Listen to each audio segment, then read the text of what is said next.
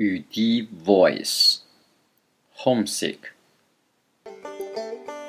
When I was a child, my homesickness was a small stamp linking mom at the other end and me this.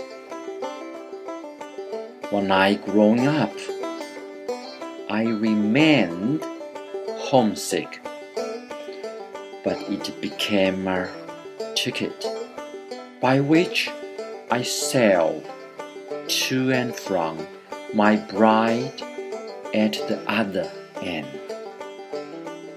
Then homesickness took the shape of a grave, mom inside of it and me outside.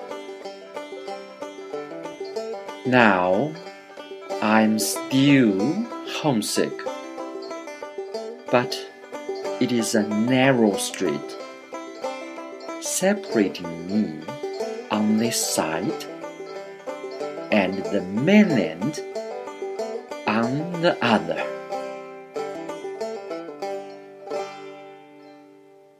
This is James reading for Yudi FM. Thank you for your listening.